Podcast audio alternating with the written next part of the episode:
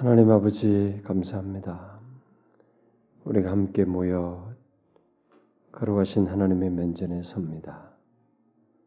우리가 함께 주님 앞에 기도하며 나아갈 때 이 시간이 우리에게 말할 수 없는 복이 될 수 있도록 하나님이 친히 임하셔서 역사해 주시고 아, 각 사람의 심령에 필요한 말씀과 감동도 주셔서 주님께 기도하는 것이 성령의 감동하심과 주신 말씀의 근거에서 온 마음을 다해 나아가게 해주시고 그래서 주님과 교통하는 시간, 은혜를 덧입는 시간, 주의 뜻이 우리를 통해서 이루어지는 그런 시간 되게 하옵소서. 오 자비로우신 아버지요, 하나님의 그 크고 무한하신 은혜를 항상 기대며 의지합니다. 우리를 불쌍히 여겨 주시고 극률히 여겨 주옵소서. 이 시간 내내도록 주장해 주시기를 간절히 구하옵고 예수 그리스도의 이름으로 기도하옵나이다. 아멘.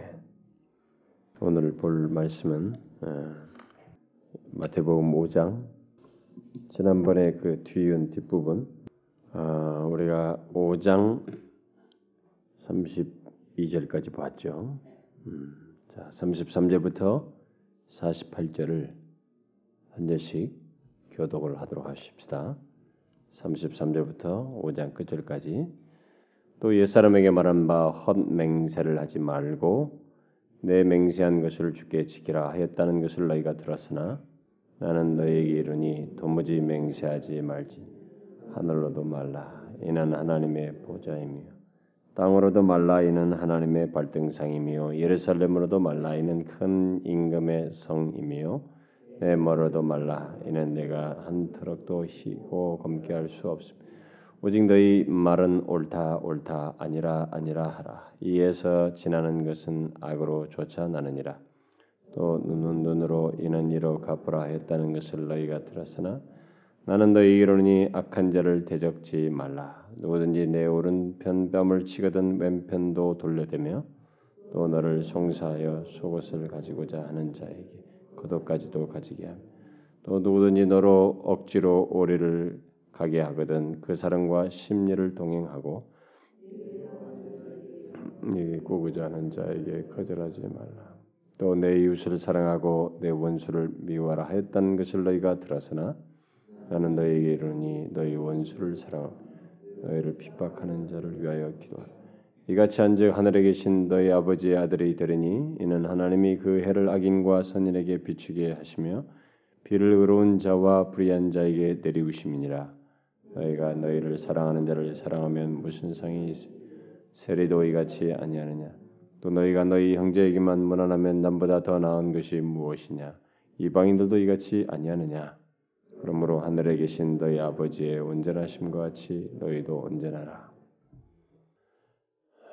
자, 우리가 지금 살피고 있는 이 내용은 천국 시민, 은혜의 나라, 메시아가 아, 오셔서 회개하라 천국이 가까웠다라고 하면서 그 도래한 자기의 신을 통해서 도래하는 은혜의 나라, 바로 하나님 나라에 속한 자들의 삶이 무엇인지 음, 그것을 말해주는 지금 예수님께서 입을 열어서 이렇게 강론하시는 그 내용인데 그 내용 중에 이전에 이스라 어, 유대인들이 알고 있었던 어, 그것과 다른 그들이 구약 성경에서 알고 있었던 그것을 바르게 고치면서 어, 천국 시민의 삶이라고 하는 것은 갑자기 하늘에서 툭 떨어지는 것이 아니고 그 오신 메시아조차도 구약에서부터 예언된 메시아이고 그가 지금 천국 백성에 속한 그들의 삶을 어, 살아야 할 어떤 삶을 말하는 그 진리조차도 말씀조차도 구약의 연결선상에 있는 것이다라는 것을 지금 말씀을 하시고 있는 내용인데 이게 지금. 근데 그 중에 그러는 중에 이스라엘 당시 사람들이 그렇게 주님께서 말씀을 하실 필요를 이제 사실 구약과 연관성 속에서 말씀을 하시고 있는데 일단 천국 백성이 어떤 삶을 사는지를 그 말씀과 연관지어서 말하는 중에 그 당대 사람들이 잘못 알고 있는 것을 고쳐 주시면서 지금 이 얘기를 하고 있죠. 그래서 그들이 너희가 뭐 이렇게 이렇게 하였다는 것을 들었으나 어, 이렇게 하면서 뭐뭐 했으나 나는 너에게 이르노니 이 문구를 지금 이 5장 이, 이 뒷부분에서 지금 21절 이하에서 여섯 번에 걸쳐서 얘기를 하는데 지금 세 번, 세 가지만 지난 시간에 살폈어요. 나머지 세 개를 이 시간에 하는 것입니다. 그들이 뭔가 잘못 알고 있었던 것입니다. 그래서 천국 시민들은 구약에서부터 말하고 있던 본래 하나님의 말씀의 의도, 그 뜻을 잘 하나님께서 말씀하신 그 말씀의 진심을 따라서 행하는 자들이다라고 하는 것을 밝혀주고 있는데 오늘 우리가 살펴볼 네, 네 번째 그 대조적으로 표현하고 있는 것 중에 하나는 뭐냐면 첫 번째 지금 어, 오늘 살필 내용 중그네 번째 내용은 뭐예요? 이 맹세 문제입니다. 이 맹세 문제. 그러니까 이들이 어, 들었던 것은 뭐냐면은 옛 사람에게 말한 바 헛 맹세치 맹세를 하지 말고 내 맹세한 걸 주께 지키라 했다는 것을 너희가 들었으나 이들은 이렇게 듣고 있었던 것입니다. 어, 맹세 문제에 대해서 이렇게 듣고 있었는데 거기에 대해서 예수님께서 어, 수정을 가해 주시는데 사실 이 말씀은 구약에서 이미 말을 하고 있습니다만은 구약에서 이 맹세에 대한 내용을 여러 군데서 얘기하고 있습니다. 뭐 출애굽기 20장이나 레위기 19장이나 아, 또뭐 민수기 30장, 신명기 23장 이런 데서 이 맹세에 대한 내용들을 말하는데 너희들이 그렇게 맹세에 대해서 구약에서도 말한 것을 이렇게 주변 사람들로부터 지금 유대인 아니 바리새인들로부터 들었는데 그러나 내가 그 맹세 문제에 대해서 밝혀 주는 바. 그러니까 예수 그리스도는 구약의 율법, 율법과 선지자의 완성이시고 그 주체자이시기 때문에 여기서 명확하게 단어 굉장히 권위 있게 말하죠. 너희들이 이렇게 했으나 얼마나 권위가 있습니까? 당시로 보면은 율법 하면 뭐 문자 그대로도 철저할 정도 그 다음에 그더 상세한 항목들을 만들어서 설명하면 지키려고 했던 그들인데 너희 그랬으나 내가 너에게 말하는 이렇게 하면서 굉장히 권위 있게 그것을 수정해주고 있죠. 뭐예요? 나는 너희에게 이르노니 도무지 맹세하지 말지니 이렇게 말하고 있습니다. 이 당시 바리새인들은 어, 굉장히 하찮은 일에도 맹세를 자주 했던 것 같습니다. 음? 맹세를 성경에도 이미 맹세된 문제가 나왔으니까 이 맹세를 막 하찮은 일에도 자주 하고 그리고 그 맹세를 해놓고 또 맹세를 하면서도 사실 빠져나갈 길들을 다 어, 나름대로 모색하는 그런 풍토가 있었던 것 같습니다. 이 당대 어, 그러니까 자기들이 빠져나갈 그 여지를 구멍을 다 만들어 놓고 있었던 것입니다. 그래서 여기서 보니까 뭐 하늘로 맹세, 어? 땅으로 맹세, 어? 예루살렘 성으로 예루살렘으로 맹세, 또 그들의 머리로 내 머리를 두고 맹세한다 이렇게 머리를 두고 어, 맹세를 하고 어, 그래 했던 거죠. 그렇게 맹세를 해놓고는 그런 맹세로부터 빠져나가고 싶으면은 하나님께서 여기에 그 어, 개입하지 않으셨다. 여기에 개입하지 않으셨다고 하면서 그 맹세를 무효화시키는 이런 일들을 아마 당시에 했던 것 같습니다. 그러니까 당시에 구약에 있는 말씀들을 이렇게 왜곡시키고 바르지 않게 하는 그들의 그 익숙한 그런 내용들을 주로 거론하면서 지금 이 얘기를 하고 있는 것이면서 지금 예수님께서 천국 시민에게 그래도 중요한 그 하나님의 말씀에 대한 본심을 깨닫도록 하는 어, 그런 내용들을 지금 열거를 하고 있는 거예요. 그래서 맹세 문제를 지금 네 번째로 덧붙이고 있는데 자 여기서 예수님께서 그들의 그런 상황 맹세에 대한 그런 태도를 간파하시고 이런 말씀을 하시면서 예수님께서 나는 너에게 말한다. 도무지 맹세하지 말라. 이렇게 말씀하셨습니다. 이게 무슨 뜻일까요? 도무지 맹세하지 말라. 음? 아예 절대로 맹세하지 말라라는 말일까요? 아니면 맹세를 했으면 좀 잘 지켜라 이런 말일까요? 질문 안 하고 계속 막 얘기할 줄 알았죠? 음, 여기 물어야 우리가 또 머리에 더 많이 남겠죠. 도무지 맹세하지 말지니 그랬으니 맹세라는 것은 아예 하지 말라라는 말일까요? 아니면은 맹세를 하거든 맹세는 진실해야 되며 잘 지켜야 된다. 뭐 이런 말일까요? 네? 지키지 못할 맹세는 하지 마라. 그러나 맹세는 해도 된다. 그 말이에요? 권사님 말씀은 그 얘기 아닙니까? 빨리 말해보세요. 또 전자입니까? 후자입니까? 예? 후자. 음, 맹세는 해도 할 수 있다. 그럼 하면은 맹세는 잘 지켜야 된다. 후자. 여러분도 다 후자입니까? 어? 또 누가 전자 전자파가 있어요? 후자파가 있고. 자, 여러분 성경을 한 군데 우리가 좀 먼저 다른 데를 좀 한번 찾아볼까요? 음, 창세기 22장을 한번 펴보세요. 창세기 22장. 창세기 22장 16절. 16절 한번 읽어봅시다. 시작. 가라사대 여호와께서 이르시기를 내가 나를 가리켜 맹세하노니 내가 이같이 행하여 내 아들 내 독자를 아끼지 아니하였은즉 이게 하나님 맹세했네요. 이, 이 내용이 출애굽기도 나오고 하나님께서 스스로 맹세하신 내용이 참 많이 나와요. 음? 또 여러분 그런 게 구약은 이제 그만 찾고 막 굉장히 많이 나오니까 신약을 한번 볼까요? 우리 누가복음 마태, 마가, 누가 그 뒤에 보면 누가복음 1장 72, 73절 읽어 봅시다. 72, 73 시작 우리 조상을 극률히 여기시며 그 거룩한 언약을 기억하셨으니 곧 우리 조상 아브라함에게 맹세하신 맹세라. 하나님이 아브라함에게 맹세하신 그 맹세를 기억하셨다. 이렇게 말하고 있네요. 자, 여러분 한 좀 더 신약 성경을 좀 몇 개 봅시다. 한두 군데만 더. 사도행전 2장을 봅시다. 사도행전 2장 2장 30절 시작. 그는 선지자라 하나님이 이미 맹세하사 그 자손 중에서 한 사람을 그 위에 앉게 하리라 하심을 알고 다윗이 그것을 알았다는 거죠.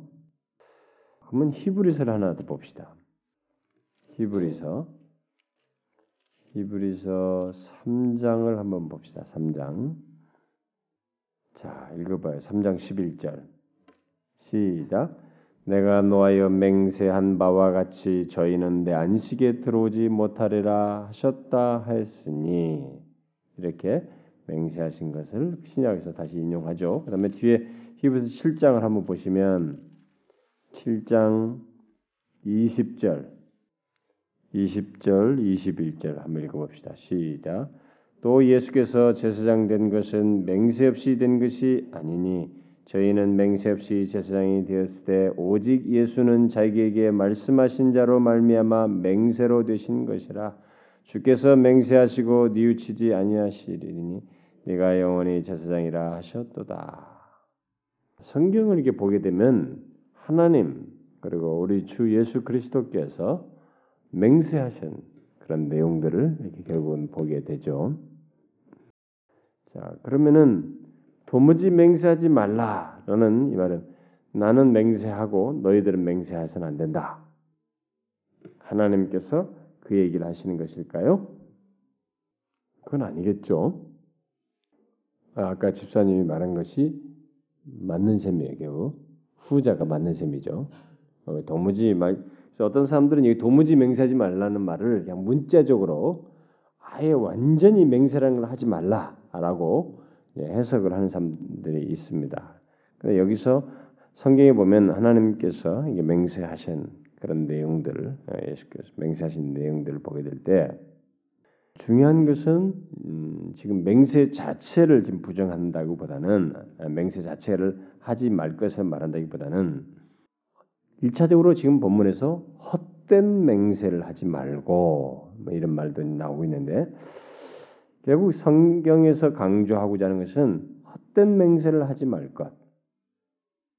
그리고 이 맹세의 맹세는 반드시 진실해야 하며 일관성이 있어야 되고 그 맹세는 절대적 의미를 갖는다는 것을 알아야 된다라는 사실.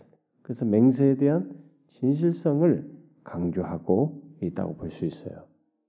여기서 그래서 이것을 주님께서 말씀하시기 위해서 내 뒤에 예를 들어서 어, 덧붙이고 있는 것입니다. 아, 예를 몇 가지 들었죠. 하늘, 땅, 뭐 예루살렘, 머리 이런 예를 드는데 그들이 했던 거.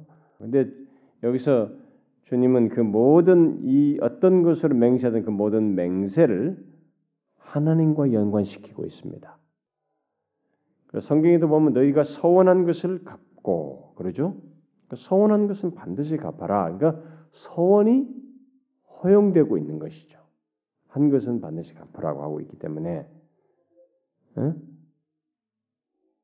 그래서 여러분 서원한 이런 것들을 하나님 앞에서 어떤 약속한 것, 뭐 이렇게 하기로 한 것, 뭐 이런 것들은 사실 맹세의 성격을 다 가지고 있습니다. 그런 것들은 그런 것은 반드시 지켜야 돼요. 그래서 여기 지금 이 모든 어떤 식으로 뭐 하늘 뭐 하든 이 모든 맹세가 하나님과 연관된다는 사실을 지금 말을 하고 있습니다. 그래서 하늘은 하나님의 보좌, 그, 그걸 말하기 위해서 하늘, 하늘은 하나님의 보좌, 어, 땅은 발등상, 예루살렘은 만왕의 왕 대신 하나님의 도성, 자기 머리, 머리도 왜 자기 머리로도 하지 말라고 하느냐 하면은 머리털 하나의 색깔조차도 우리가 변화시킬 수 없다. 그래서 하나님 소속, 하나님 소관이라는 겁니다.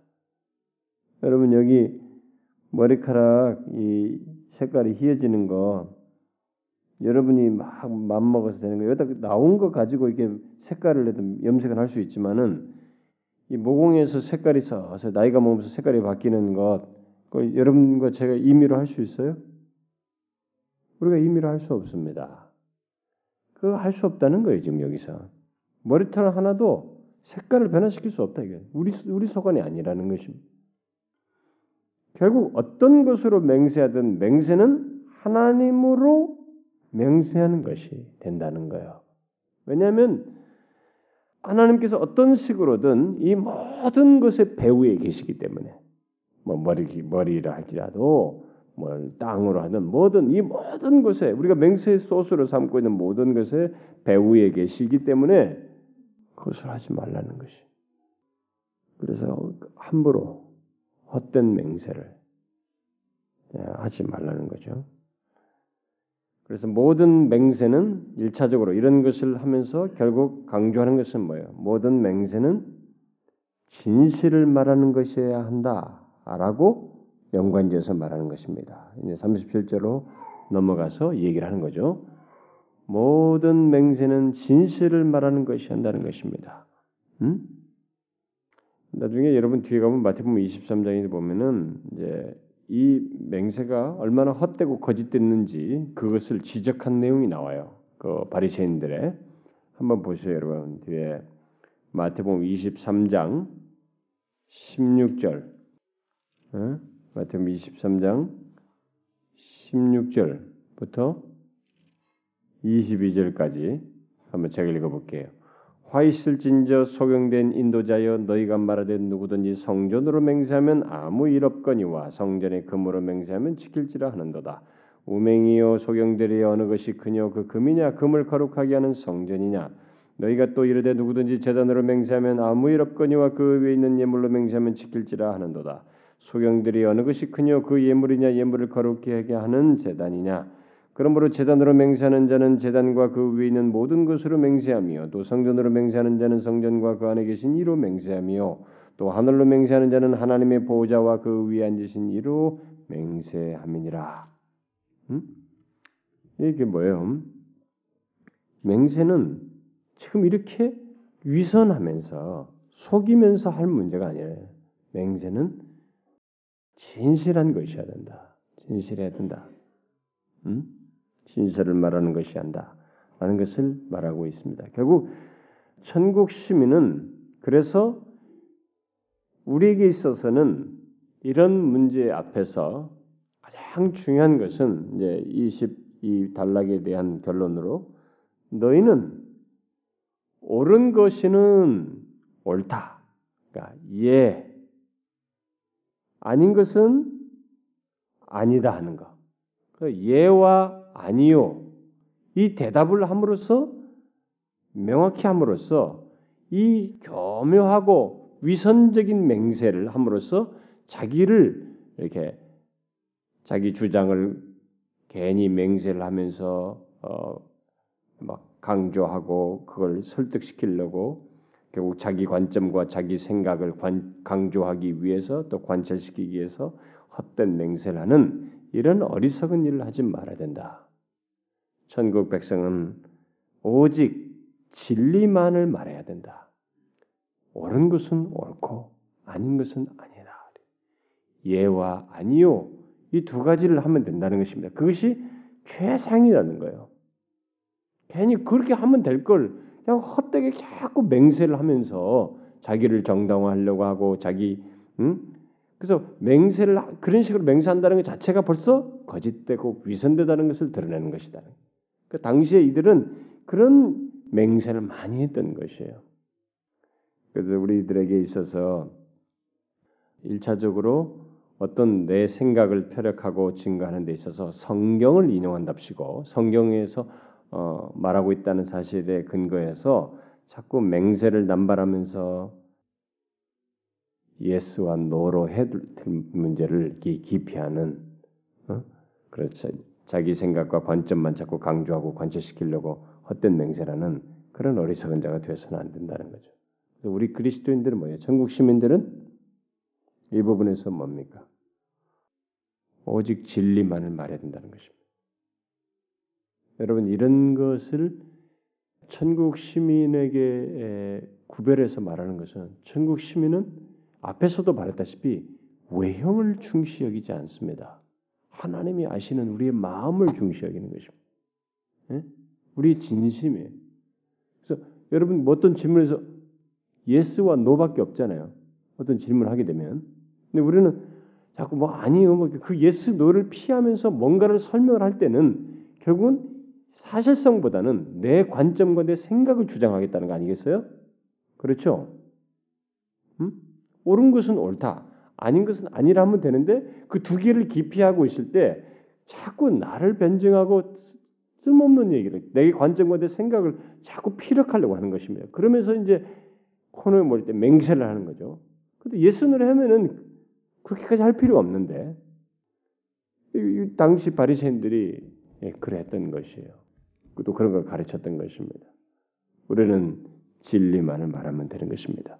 근데 하나님 자신은 진짜로 진리를 말하는 분이었어요. 그래서 자기보다 더 나은 이가 없기 때문에 자기 자신을 두고 맹세하셨고 그 맹세하신 것을 반드시 이루셨습니다. 우리도 맹세는 바로 이런 진리성에 의해서만 해야 된다는 것입니다. 반드시 진실한 가운데 사는 것이요 그 진실을 이루는 차원에서만 어떤 것을 하나님 앞에 맹세하고 소원하고 시키는 것이어야지. 막 그냥 그런 진실성과 진리성도 없는데 아마 자기 감정이라든가 뭐쓸때 치우친 것에 대해서 맹세하고 안, 안 되는 것이. 헛된 맹세는 하지 말라는 것입니다.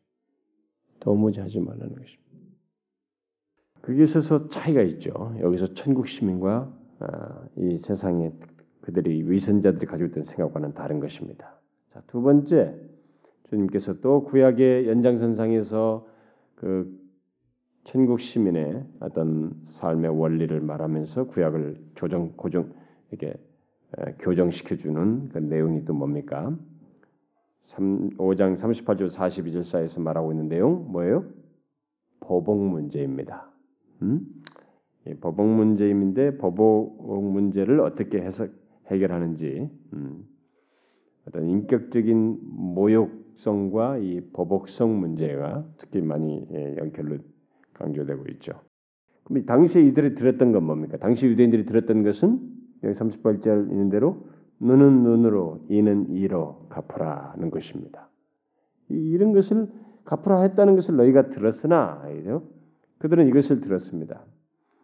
그 출애굽기 21장, 레위기 24장, 신명기 19장 같은 거 보게 되면 이 보복 문제가 나와요. 이 문제가. 그래서 코란은 무슬림들은 이 구약의 무슬림들의 모든 이 소스는 구약 성경이기 때문에 그들에게 이 눈은 눈으로 이는 이로 그걸 그대로 있죠. 그들은 이 생각을 가지고 뭐 지금도 그대로 구약적인 것을 가지고 주장을 하고 있죠. 그런데 이 성경에 기록되어 구약성에 기록되어 있는 이 눈은 눈으로 이는 이로라고 하는 이 내용은 사실상 이런 말을 했을 때의 의도는 구약성에서 말했을 때그 의도는 무죄한 자를 보호하기 위함이었어요. 죄가 없는 자, 무죄한 자를 보호하고 보복으로 인한 파괴, 이 보복을 만약에 누군가 어떤 사람을 보복을 했다. 그럼 보복을 당하면 또 이쪽이 또 보복, 보복은 보복을 안단 말이에요. 그래서 전체가 파괴된단 말이에요. 여러분 어떤 식으로도 우리가 누구하고 다툴 때 이 보복 심리를 가지고 이쪽에서 나한테 이렇게 했다 이거지. 내가 대받아치고 또 저기서 또 모욕감을 느끼니까 막못 견뎌 가지고 또 그 다음날 전화를 하고 막 만나고 막 이렇게 또 보복을 하고 보복하면 어떻게 돼요? 더 심한 상처와 파괴만 파괴만 가중되는 것이. 우리가 이제 법적으로 알지 옛날같이 이, 이 고대 사회 같은 경우는 부족과 부족, 가족과 가족, 가족의 명예 그래가지고 죽인다고요. 응? 막그 여러분 그 아브람 아니 이제 야곱의 식구들이 가가지고 자기 딸 디나를 이렇게 범해니까 싹 죽여버리죠. 가족을 막 다 죽여버리잖아요. 그들은 그렇단 말이에요.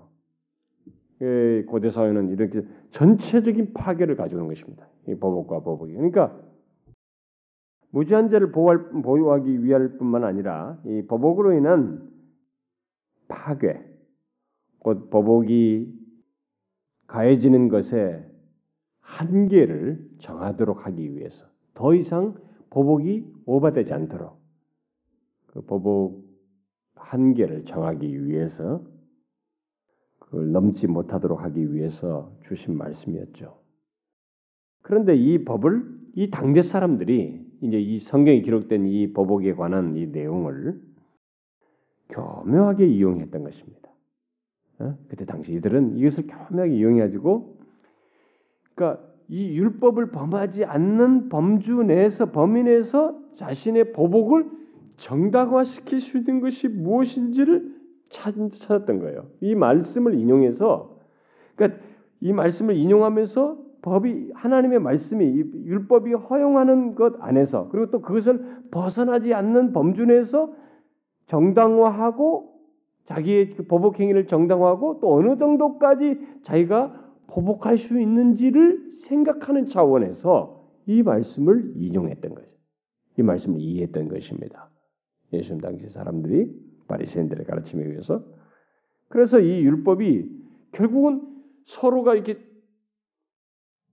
그 파, 서로가 그 어떤 음, 이의로 이렇게 상하게 한 것에 대해서 그것의 한계를 정하고 이 법복을 통해서 서로가 지키려고 하는 거지. 이런 것을 서로 행하지 않도록 하고 행했을 때는 더 이상 파괴 불러오지 않도록 이렇게 해서 어떤 것을 정의를 좀 이렇게 갖도록 하려고 하는 그런 뜻이었는데 이 율법의 정의를 촉진시키기보다 오히려 그렇게 악용하다 보니까 반감과 어?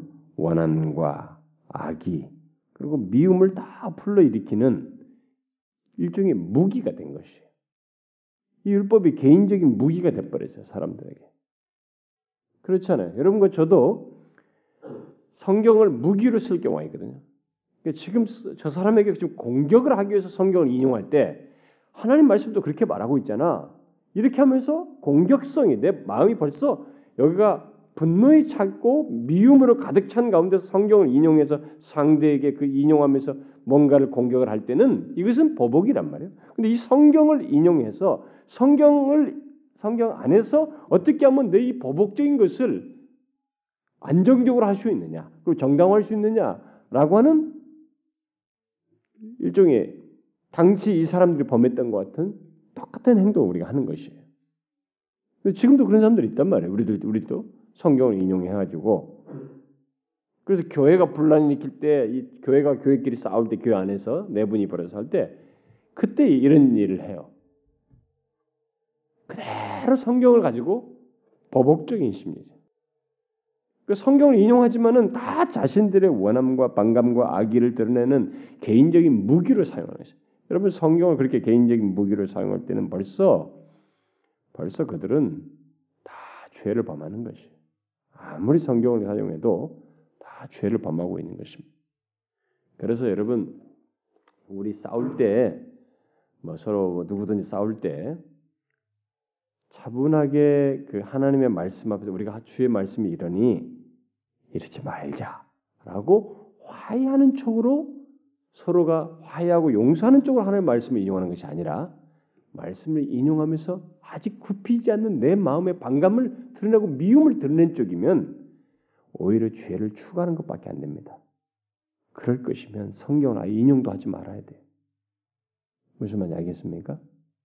하나님의 말씀은 화해와 용서와 사랑을 위한 것이지 파괴와 반감과 내가 하는 그 미운 감정을 정당하기 위해서 쓰는 것이 아니거든.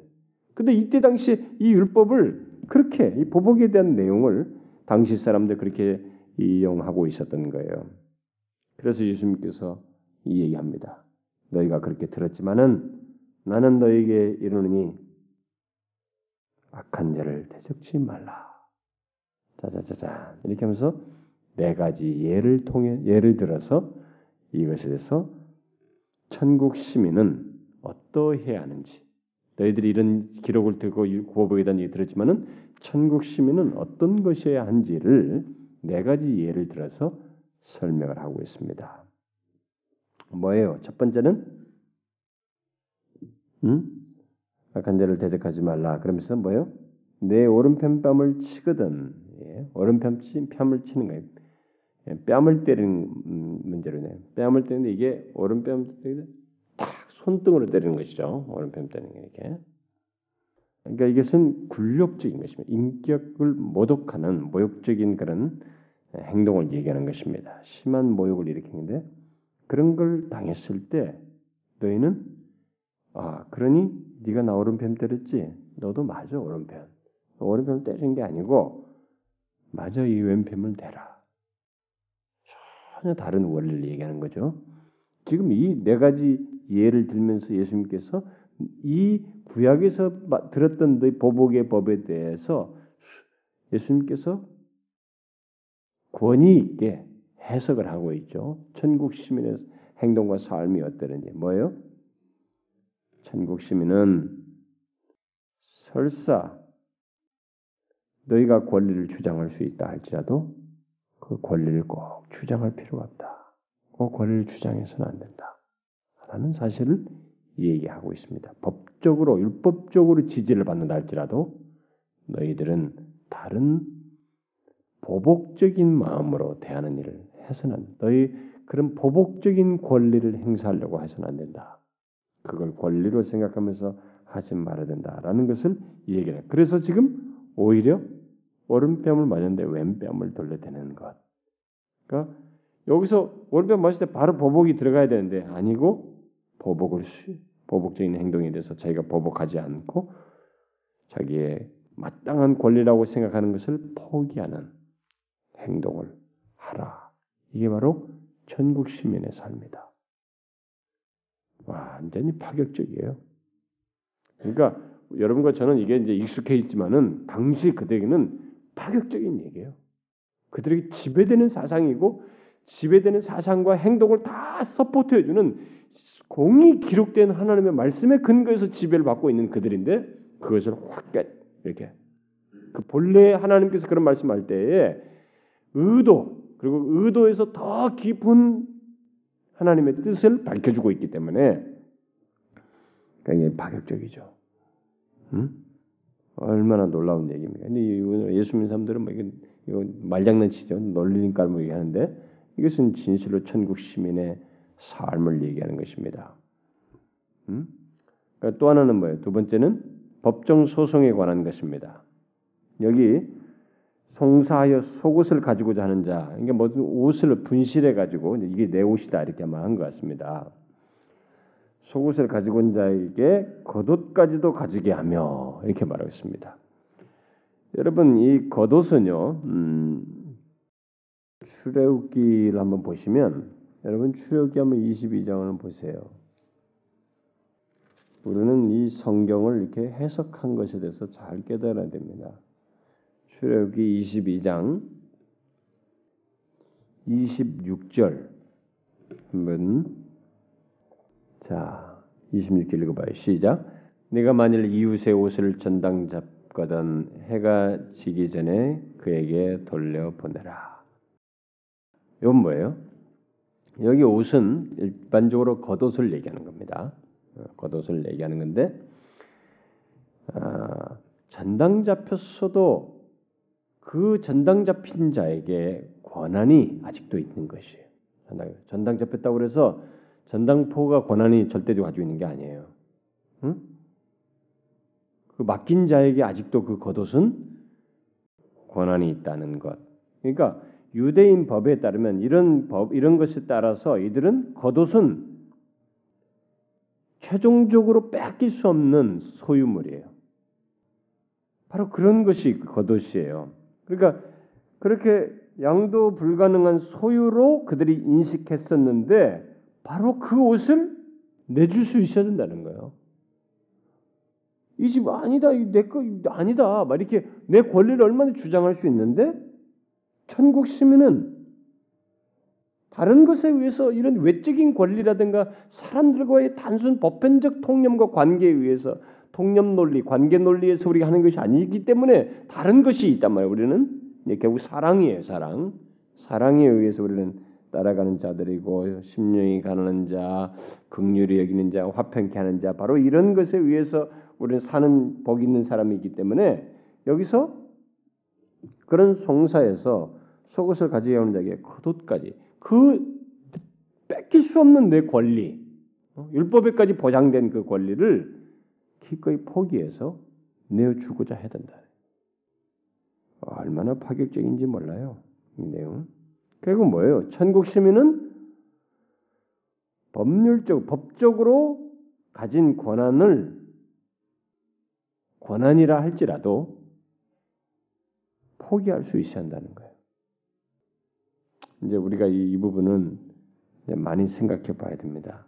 왜냐하면 요즘 그렇게 예수 믿는 사람 어디 있어? 이렇게 되면 이제 심각해지는 거예요. 우리가 좋다 이거 현실이 그렇다 치더라도 우리가 현실 타령하면서 하나님의 말씀을 전혀 수용치 못한다는 것이거든요.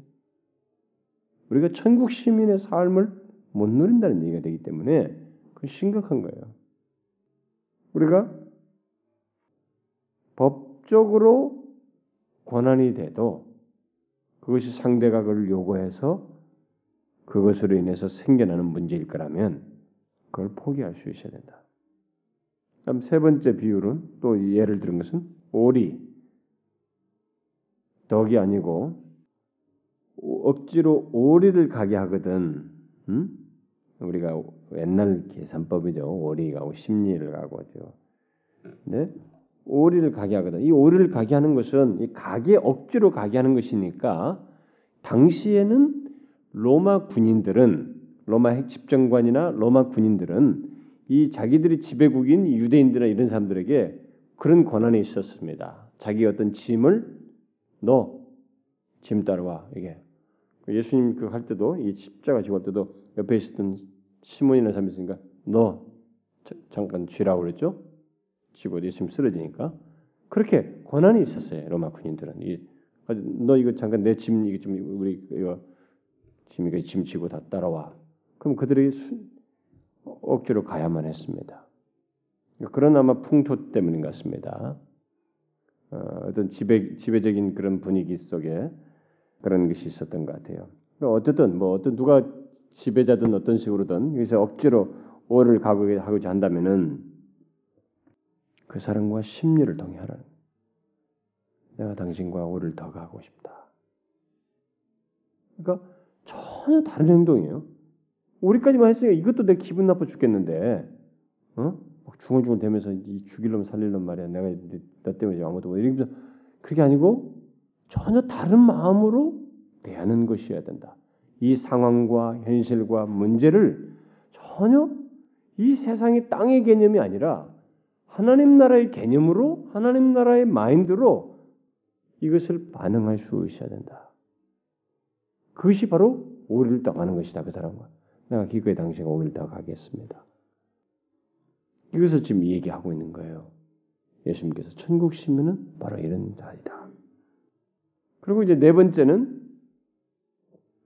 네, 여러분들이 지금 얘기 들으면서 속으로 콧방귀 팡팡 끼고 있을 거예요. 요즘 그럴 놈이 어디 있어? 어? 이런 건 현실성이 없지. 나중에 얘기합시다, 여러분. 자, 우리가 어쨌든 중요한 것은 주님이 천국 심을 말하고 있다는 사실, 변개할 수 없는 말씀을 하고 있다는 겁니다.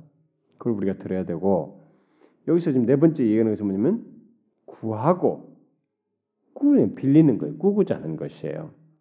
자, 누군가가 너에게 구하고자 하고 예, 구하고 꾸고자 할 때 그것을 어떻게 해요? 거절하지 말고 주고 구해줘라, 빌려줘라. 기꺼이 즐거운 마음으로 그렇게 해라. 내 먹을 것도 없는데 너 어떻게 줘? 이렇게 하지 말라는 것입니다.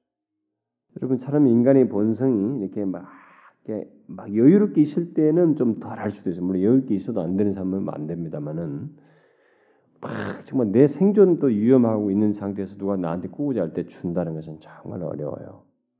그런데 혹시 저 사람이 나보다 더 절실하고 예, 그럴 것이면 그럴 수 있는 마음, 바로 이 마음 문제를 얘기하시는 거예요. 지금 예수님께서 이런 네 가지를 얘기하면서 지금 강조하시는 것은 결국 뭘까요? 그러면 천국 시민은 내게 이렇게 하면 이게 내게 유익이 될까? 이 일을 통해서 내가 얻을 수 있는 게 뭐지? 이런 것으로 묻지 말고 또 어떤 게 보복의 권리라든가 공명정대함을 주장하는 어떤 율법의 그 가르침 안에서 자기 개인의 권리를 중요시 여기는 것이 이 율법이지만 천국 시민은 그런 자기 개인의 권리를 기꺼이 포기할 수 있어야 된다. 그래서 천국 시민은 뒤에 이제 나옵니다만은 뭐 이 뭐 원수를 갚는 것, 음? 또 소유에 대한 권리, 뭐 어떤 시간과 돈에 대한 권리, 심지어 법적 권리조차도 양보할 수 있는 하늘의 마음에 하나님 나라에 속한 자의 심정, 그 심령으로 상황과 이런 문제들을 처리하는 사람이어야 한다. 근데 이런 문제를 얘기할 때 여러분과 저는 굉장히 혼란이 생깁니다. 혼란이 생기는데 인간의 지배받는 통제, 자신 우리가 지배를 우리를 지배하는 여러 가지 그 단계가 있습니다. 어떤 것에 지배를 받느냐 근데 제일 하급한 것이 법이에요. 법. 법에 따라 지배를 받는 겁니다. 근데 법만 어기면 되지. 뭐 이렇게. 근데 법보다 조금 더 높은 것이 도덕이에요. 도덕. 도덕적으로 뭐 이게 좀 양심이 도덕적으로 이게 문제가 없는 거예요. 그리고 도덕과 양심, 양심상의 문제가. 근데 이 모든 것보다 더 높은 그게 있습니다. 그게 뭐예요? 법과 도덕과 양심보다 더 높은 우리를 통제할 수 있는, 우리를 통제하는 더 높은 법이 있어요. 더 높은 수준의 것이 있습니다. 그게 뭐예요? 뭐 우리 예수 안 믿는 사람들은 다 법, 법에 지배받고 조금 수준 높은 사람이 도덕에 지배받죠. 응? 그리고 굉장히 양심적인 사람들은 또 양심에 의해서 지배를 받고.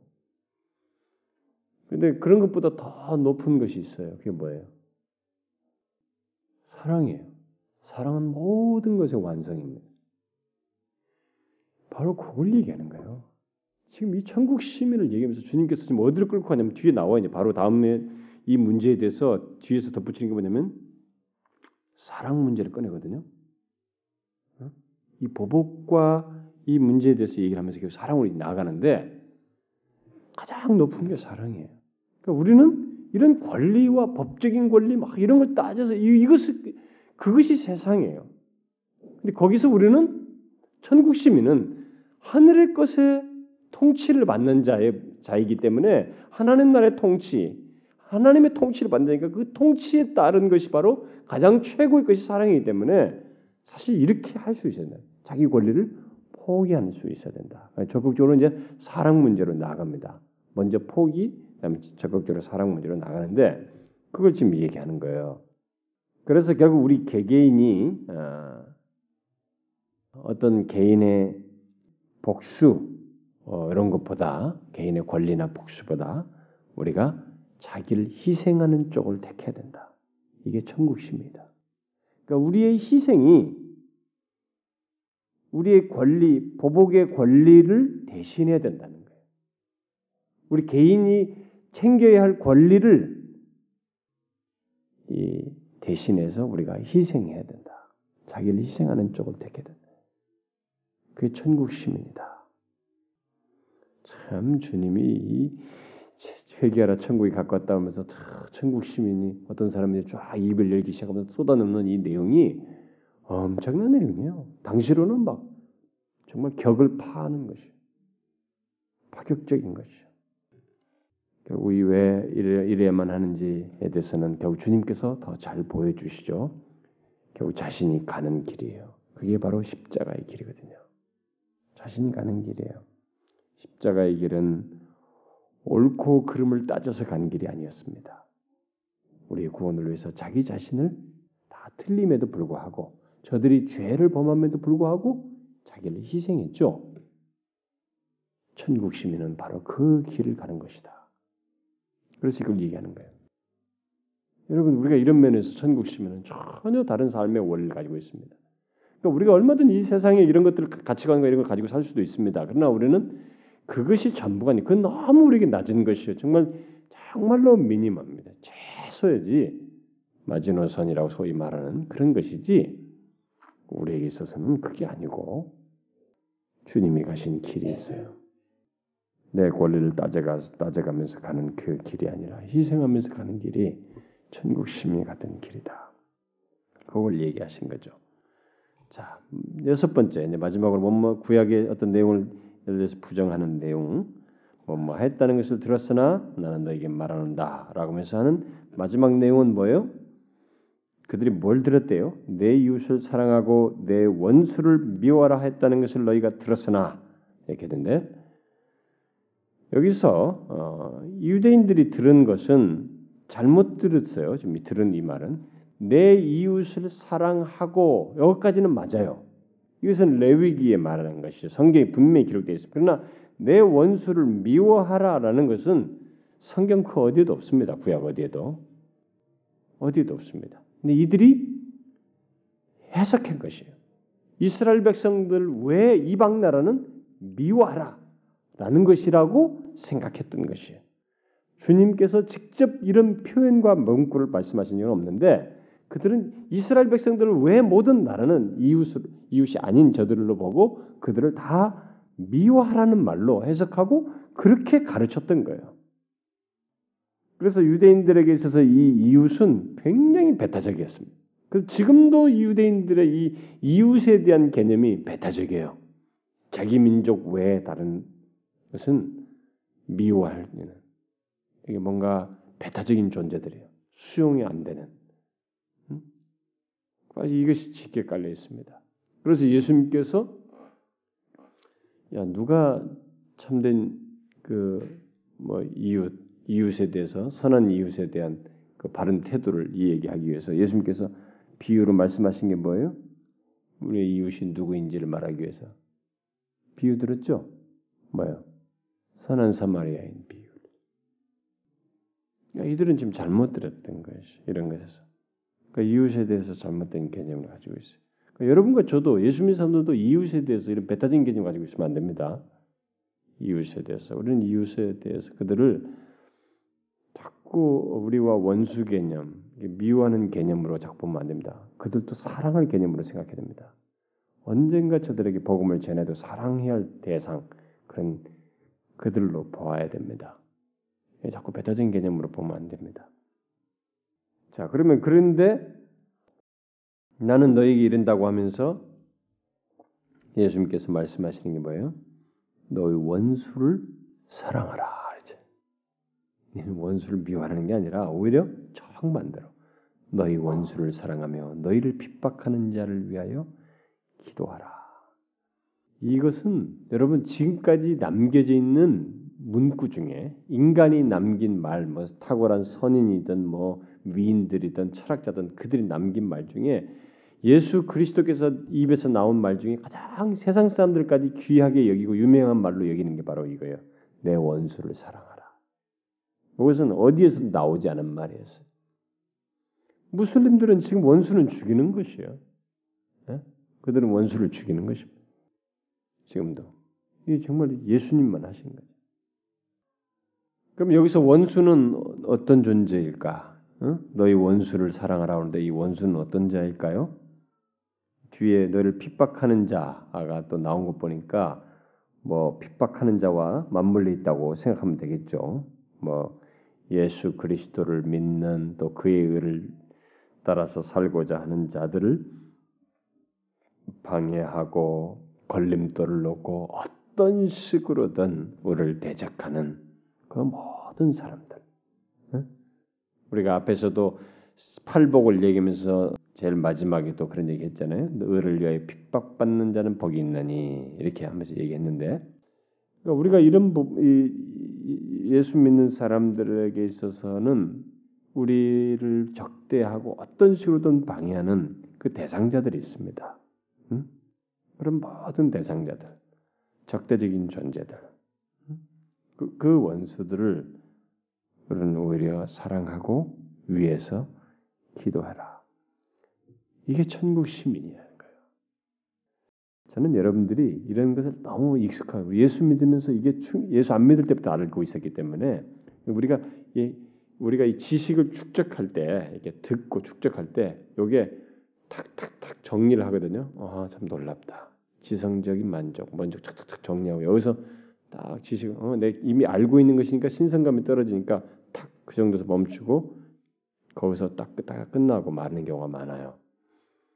이것이 내 안에 깊이 나를 향한 말씀이니 이것이 나의 감, 마음에 어떤 식으로든 파장을 일으키고 나의 의지로까지 나아가는 이 작업이 우리에게 있어야 되거든요. 근데 물론 마귀의 괴계가 이것을 상당히 혼란케 하고 방해를 합니다만은 우리들이 이제는 거기까지 안 가는 시대가 됐어요, 여러분. 요즘 시대 크리스천들은 이런 말씀을 다 지식적으로는 알지 이게 얼마나 엄청난 내용인지를 이게 천국 시민으로서 자기 당사자들에게 해당되는 내용이라는 것을 절절하게 느끼질 않아요. 그 주님께서 지금 그 얘기하는 것입니다. 천국 시민은 사랑에 의해서 지배받는 자들이다. 사랑으로 사는 사람들. 그래서 원수를 위해서 그들을 사랑하고 기도해라. 그리고 45절 하반절에도 보면은 왜 그래야 되냐면 하나님께서도 자신의 해를 그 해를 악인과 선인에게 비추게 하시고 비를 의로운 자와 불의한 자에게 내려주시기 때문에 그래요.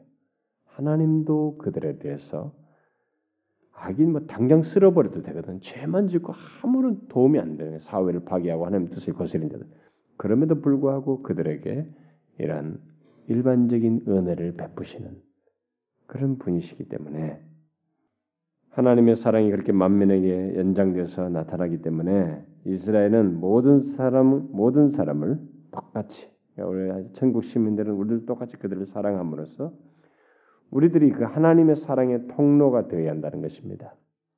그러한 사람은 바로 하늘에 계신 너희 아버지의 아들이 된다. 우리가 이렇게 함으로써 하나님 아버지, 하늘에 계신 아버지의 자녀인 것을 드러낸다, 증명한다는 것입니다. 어? 이렇게 원수를 사랑하고 그들을 위해서 기도함으로써.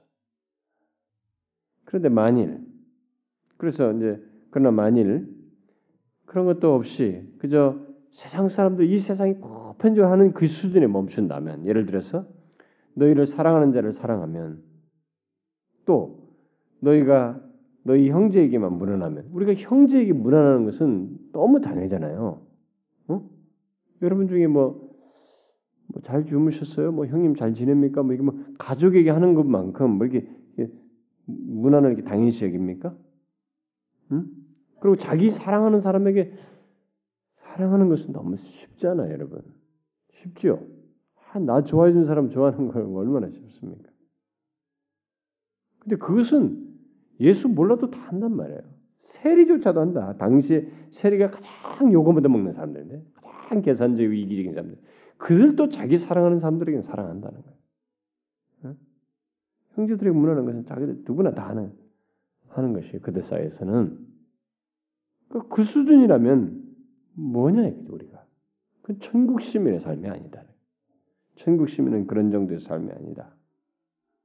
만일 이 46절과 46절 같은 행위를 한다면은 그건 그리스도를 모르는 사람들의 행위요 바리새인들의 모습일 뿐이다. 천국 시민은 그와 정반대다. 원수를 사랑하며 핍박하는 위해서 기도한다. 그러면서 결론적으로 48절에 냅니다. 뭐래요?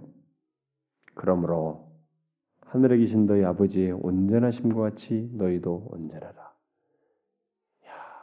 야, 말이 점점점 구약을 해석하면서 천국 시민의 삶을 착착착 설명해 주는 말이 점진적으로 이게 뭐가 뭐좀 점진화되더니만 막판에 다 하시는 말씀이 그러므로 하늘에 계신 너희 아버지의 온전하심과 같이 너희도 온전하라. 이렇게 말하고 있습니다. 이게 이 구약에 대한 설명을 내리면서 결론으로 하시는 말씀이에요. 메시지로. 어떤 것을 마지막으로 얘기합니까? 법 당시 사람들은 법에 의해서 그것도 뭐 이 세상 법에는 하나님 말씀 율법이에요. 율법인가? 그 안에서고 그것조차도 교묘하게 자기 편리대로 하고 있었어요. 근데 주님은 그런 것을 다 넘어서서 사랑으로 어? 자기 희생과 사랑이라는 것으로 이것을 끌어올리셨습니다. 그런데 막판에 딱 어디까지 오르는 줄 알아요?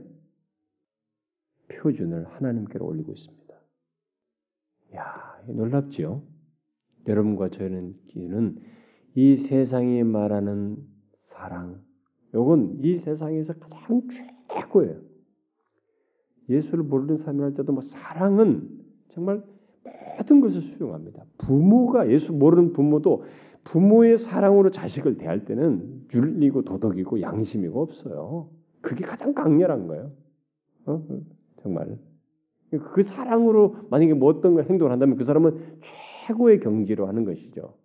그런데 우리는 사랑뿐만 아니라 어디로 끌어올려요?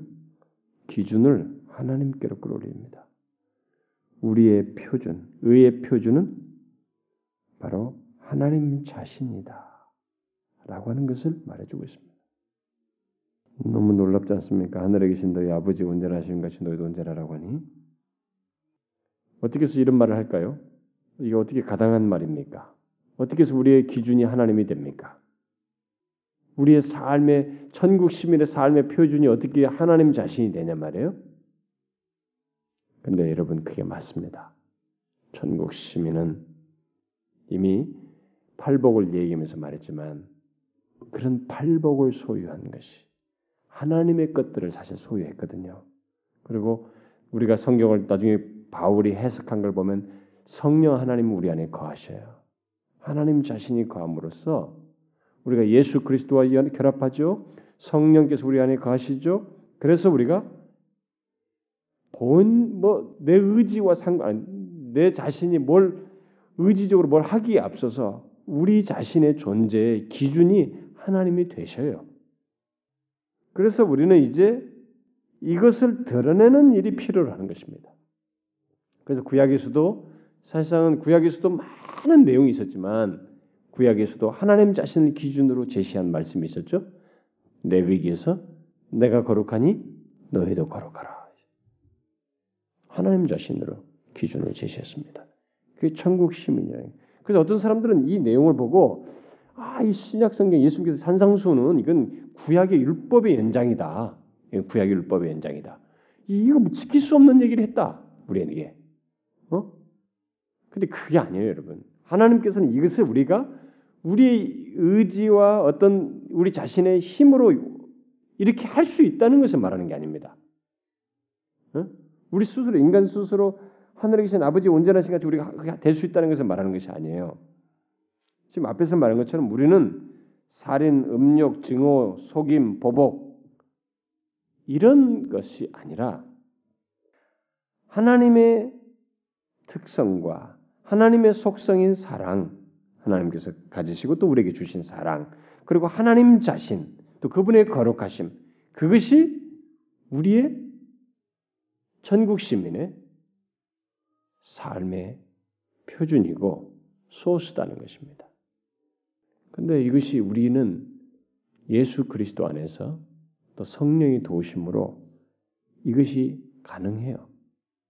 완전하게 이 땅에서 이루어지는 것은 아니라도 이것을 점진적으로 더 명확하게 알게 되고 누리게 됩니다. 더 경험하게 되죠. 그래서 여러분 예수 믿고 나서 우리가 의롭다함을 얻었다라고 하실 때 고린도서도 말한 것처럼 우리가 의롭게 된 것을 거룩하게 된 것으로 얘기해요.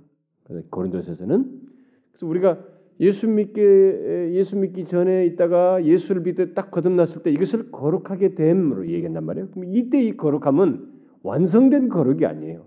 거룩이라고 하는 것이 우리 가운데 존재하게 됐고 시작되었음을 얘기합니다. 이 거룩이 시작되고 존재하게 됐다는 것은 바로 하나님의 거룩을 얘기하는 것이에요.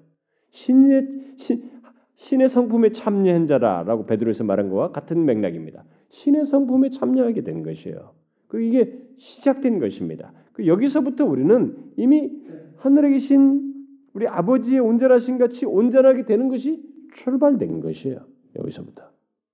그래서 이 이후로 우리가 sanctify 한다 그러죠. 성화, 점진적 거룩하게 변화되는 이 과정은 이 온전하심, 아버지의 온전하신 같이 온전한 하나님의 거룩하신 것처럼 거룩하게 되는 그 과정을 풍성하게 갖는 거예요, 사실상.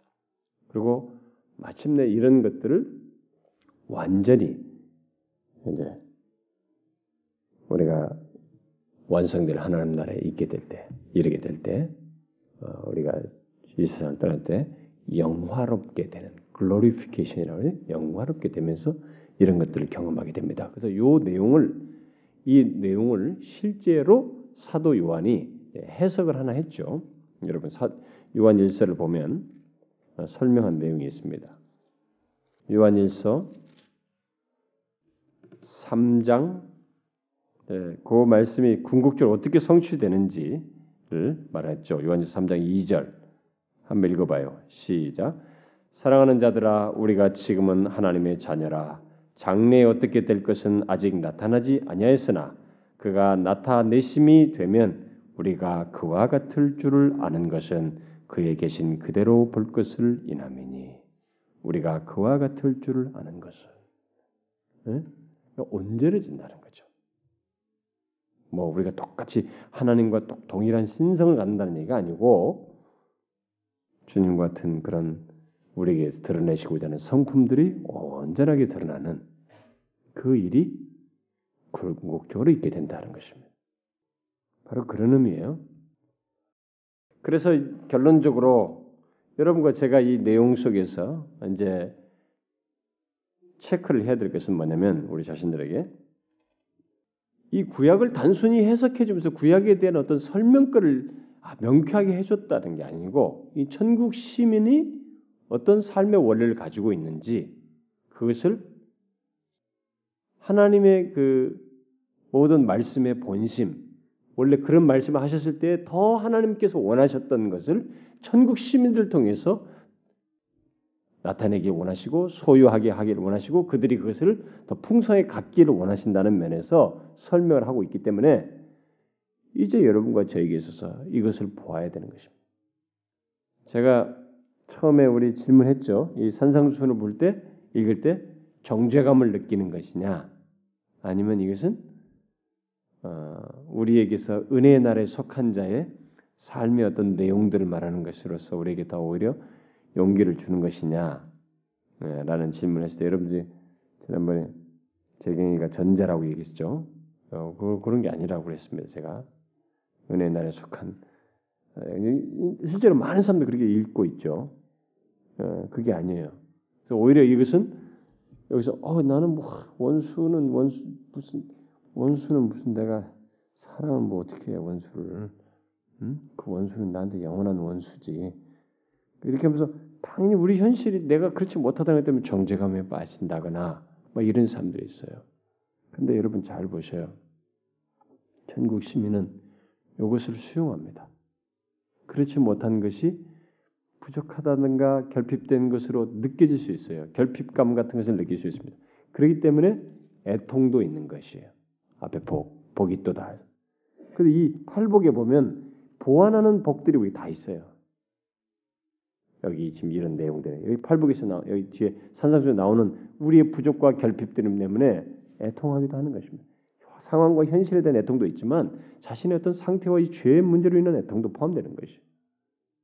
부족과 결함으로 인한 애통도 포함되는 것입니다. 그래서 우리는 이런 것이 결국은 크게 거부감이 생기는 요소들이 아니라는 거예요. 완전하진 않아도 점진적으로 된다는 거죠. 단지 우리의 마음의 완악함과 이 우리가 수, 말씀을 수용하지 않음으로써 아예 아 이런 건 나하고 멀어라고 아예 이 말씀을 탁 나에게 차단시켜 버림으로써 이런 말씀이 내 안에서 열매 맺도록 하는 것을 허용치 않는 문제가 우리에게 있다는 거예요. 그건 안 된다는 거예요. 오늘 예수 믿는 사람들이 바로 이런 일을 하고 있어요. 많은 사람들이 너무 말씀을 이런 것이 자꾸 실현 불가능하다고 자꾸 생각하는 거예요. 아예 딱 선을 꺼버려요. 그게 다 마귀의 괴계인데. 그렇지 않아요. 우리 팔복을 소유한 그리스도인들은 이, 이것이 그래도 수용해져요. 그리고 이것이 그리스도 안에서 가능함을 믿어요. 내 자신의 힘으로가 아니라 은혜의 나라 안에서 은혜로 말미암아 가능하다는 것을 알게 됩니다. 여러분 이 사실을 잘 생각하시고 우리가 여기 부족함이 있어요. 저도 원수 뭐 원수까지는 없어도 아, 미운 사람은 믿고 미운 사람은 미운 거지 막 이렇게 하는 논리가 또 정서가 있어요. 그런 정서가. 근데 어쨌든 지금까지도 많이 극복해 왔습니다.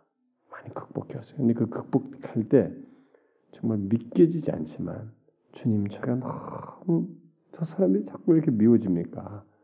저 사람은 왜 나한테 자꾸 나는 아무 악감도 없는데 왜 나를 저렇게 좋지 않은 생각을 하고 좋지 않은 말을 합니까? 저는 저 사람 자꾸 저렇게 하는 것이 믿고 니까 자꾸 선입견이 생겨 싫습니다. 근데 그런데 주님 있게 해주십시오.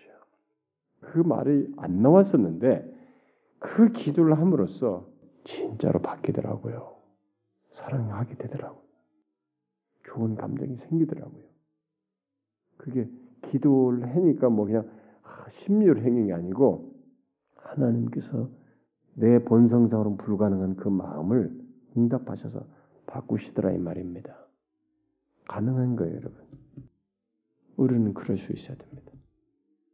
그래서 우리는 이 세상 통념과 법을 넘어서야 됩니다. 우리는 사랑과 하나님 자신을 표준으로 삼는 그런 백성이라는 것을 기억하고 살아야 된다. 이 세상에서 하는 것 그런 막 논리로 막 티격티격 하는 것에서 잠시 우리가 몸으로 빠져 들어가거든요. 아 아니지. 나는 천국 시민이지. 나는 사랑과 하나님을 표준으로 살아야 할 사람이지. 이렇게 하고 벗어나야 돼요. 사실 우리가 잊어버리죠. 저도 막 몰입하면 막 따지고 막 이게 하고 그런다고요. 예, 못 참죠 어떤 것은 용납이 안 되죠. 꼭 따지고 넘어가고 싶고 꼭 짚고 넘어가고 싶고 막 이렇습니다. 근데 어떤 일을 진행하는 데 있어서 꼭 필요한 것이라든가 뭐 옳고 그름에 관한 문제에서 같이 하는 것들 뭐 이런 것들이 아니라 더욱이 이해를 못하는 사람들 그런 사람들 속 세계 속에서는 우리가 이 세상 가치관의 통념과 법의 수준을 넘어서서 사랑과 하나님 자신을 표준으로 한 삶을 사는 자들이라는 것을 기억하고 있어야 된다. 우리는 그렇게 살아야 된다는 것입니다. 이걸 염두에 두세요, 여러분. 나는 사랑과 하나님을 표준으로 살아가는 사람이야. 그런 천국 시민이라고 이렇게 기억하면서 살아야 된다는 것입니다. 아시겠죠? 네? 그래서 복인 거예요, 천국 시민은. 영원한 복을 소유하고 있는 이 땅부터 천국 시민인 거죠. 완성될 하나님 나라의 가서가 아니라 바로 이거 지금부터 그 지배를 받고 있기 때문에 이런 통치를 받고 있기 때문에 이 땅에서부터 천국 시민인 겁니다. 자, 기도합시다. 하나님 아버지 감사합니다. 우리에게 천국 시민으로서의 특별한 삶을 주시고 우리로서는 불가능한 것 같아도 우리 안에 계셔서 역사하시는 성령님으로 말미암아 또 하나님의 은혜 나라 안에서 우리를 이끄시는 그 하나님의 충분하고도 풍성한 은혜로 말미암아 우리가 이 천국 시민의 삶들을 살게 될 줄을 믿습니다. 더욱 더 풍성한 이런 삶을 가짐으로써 천국 시민으로서 이 땅에서 참그 온전하게 삶을 누릴 수 있도록 우리를 이끌어 주시옵소서. 주님 사랑하는 지체들 우리가 주님의 이 말씀을 들을 때 부족함이 많이 보이지만 은혜 나라 안에서 우리를 백성 삼으시고 그렇게 그런 삶으로 또 그런 하나님의 그 사랑과 자신의 그 거룩하심이 기준이 되는 나라 안에서 그 나라에 속한 자로서 살도록 하신 것이 선명하기에 우리가 궁극적으로 더욱 온전히 그리스도를 닮을 것, 하나님처럼 온전하게 될 것을 생각하며 기대하며 오히려 하나님께 내맡기기를 원합니다. 우리가 하락되는 이 인생 동안에 하나님의 더 풍성한 경험들이 있도록 인도해 주시고 우리 안에서 역사하여 주옵소서. 주의 말씀이 정죄감을 불러일으킨 것이 아니라 오히려 위로와 확신을 갖게 하여 더 주의 은혜를 의지하게 하는 그런 결과가 우리에게 있게 하여 주옵소서. 주님 이 시간에도 우리가 함께 기도하고 아는 것들이 있습니다. 주님 정말로 우리 몸된 교회를 생각하여 주셔서 우리가 세월이 지나면 지날수록 나이만 먹는 것이 아니라 참 영적으로 성숙해지고 하나님을 더 깊이 알아가는 경험들이 있게 되며 하나님을 알아가는 것이 우리에게 행복이 되고 기쁨이 될 수 있도록 그렇게 인도해 주시기를 구합니다. 그래서 작년보다는 금년이 금년보다는 새 주님을 더 깊이 알게 되고 또 하나님께서 원하시면 더 가깝고도 풍성하게 자신을 알게 하시는 은혜를 공동체적으로 우리에게 허락해 주시옵소서. 이 지역을 복음하는 데 마음을 쏟고 있습니다. 주여 우리가 개인적으로 복음을 전하고 또 공동체적으로 복음을 전하는데 하나님의 모든 증거들이 헛되이지 않도록 주님이 결실될 수 있도록 주의 성령께서 역사하여 주옵소서. 하나님을 심는 것은 우리가 하지만은 자라게 하시는 이는 여호와시고 하나님께서 친히 하시는 것이오니 주님이여 이 지역 속에서 죽어가는 영혼들이 구원받는 역사가 있게 하여 주옵소서. 주님 간절히 구합니다. 또이 아, 우리 직분자들 아, 이 새롭게 이제 직분을 감당해야 되는데 한 해를 돌아보면서 참 많은 부족이 있지만 더 주님을 의지하면서 저들이 감당하기를 원합니다. 주님의 직분자들에게 그 두렵고 떨림으로 주께서 맡기신 것을 감당하고자 하는 소원함을 주시고 진실함으로 임하는 저들이 되게 해 주시옵소서. 그리고 하나님 우리 교회 속한 모든 청지기들이 다 그와 같은 심령으로 주 앞에 서게 하여 주옵소서. 주님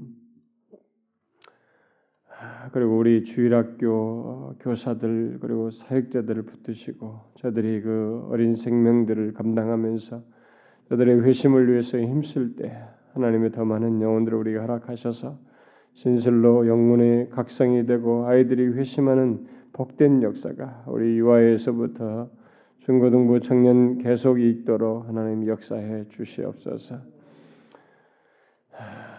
여기 모인 사랑하는 지체들 하나님의 말씀을 자꾸 들으면서 더욱 진리에 풍성해질 뿐만 아니라 하나님을 아는 지식이 풍성해져서 달콤한 이 말씀, 이 하나님의 말씀의 그 달콤함들을 계속 경험하며 오히려 그래서 마귀의 괴계를 분별하여 이기며 나아가는 저들 되게 하여 주옵소서. 주님 몸된 교회를 다각적으로 복주시되 온 지체들이 하나님의 다각적인 은혜를 풍성하게 경험할 수 있도록 인도해 주옵소서. 병약한 자들을 주님이 고치시고 정신적으로든 영적으로도 가란 자든 하나님 상한 자든 또 신체적 어려움 당한 자든 환경적으로 어려움 당한 자든 주님 저들을 어루만지시고 고치시고 회복시키셔서 하나님의 은혜 안에서 우리들이 날마다 복을 얻고 사는 것을 확인할 수 있도록 인도해 주옵소서. 이 밤에도 우리가 하나님 앞에 아는 것을 주께서 들으시고 선히 응답하실 것을 기대합니다. 어느 때든지 주님이 판단하시고 기뻐하시는데 우리에게 반드시 응답하여 주시옵소서. 간절히 구하고 우리 주 예수 그리스도의 이름으로 기도하옵나이다. 아멘.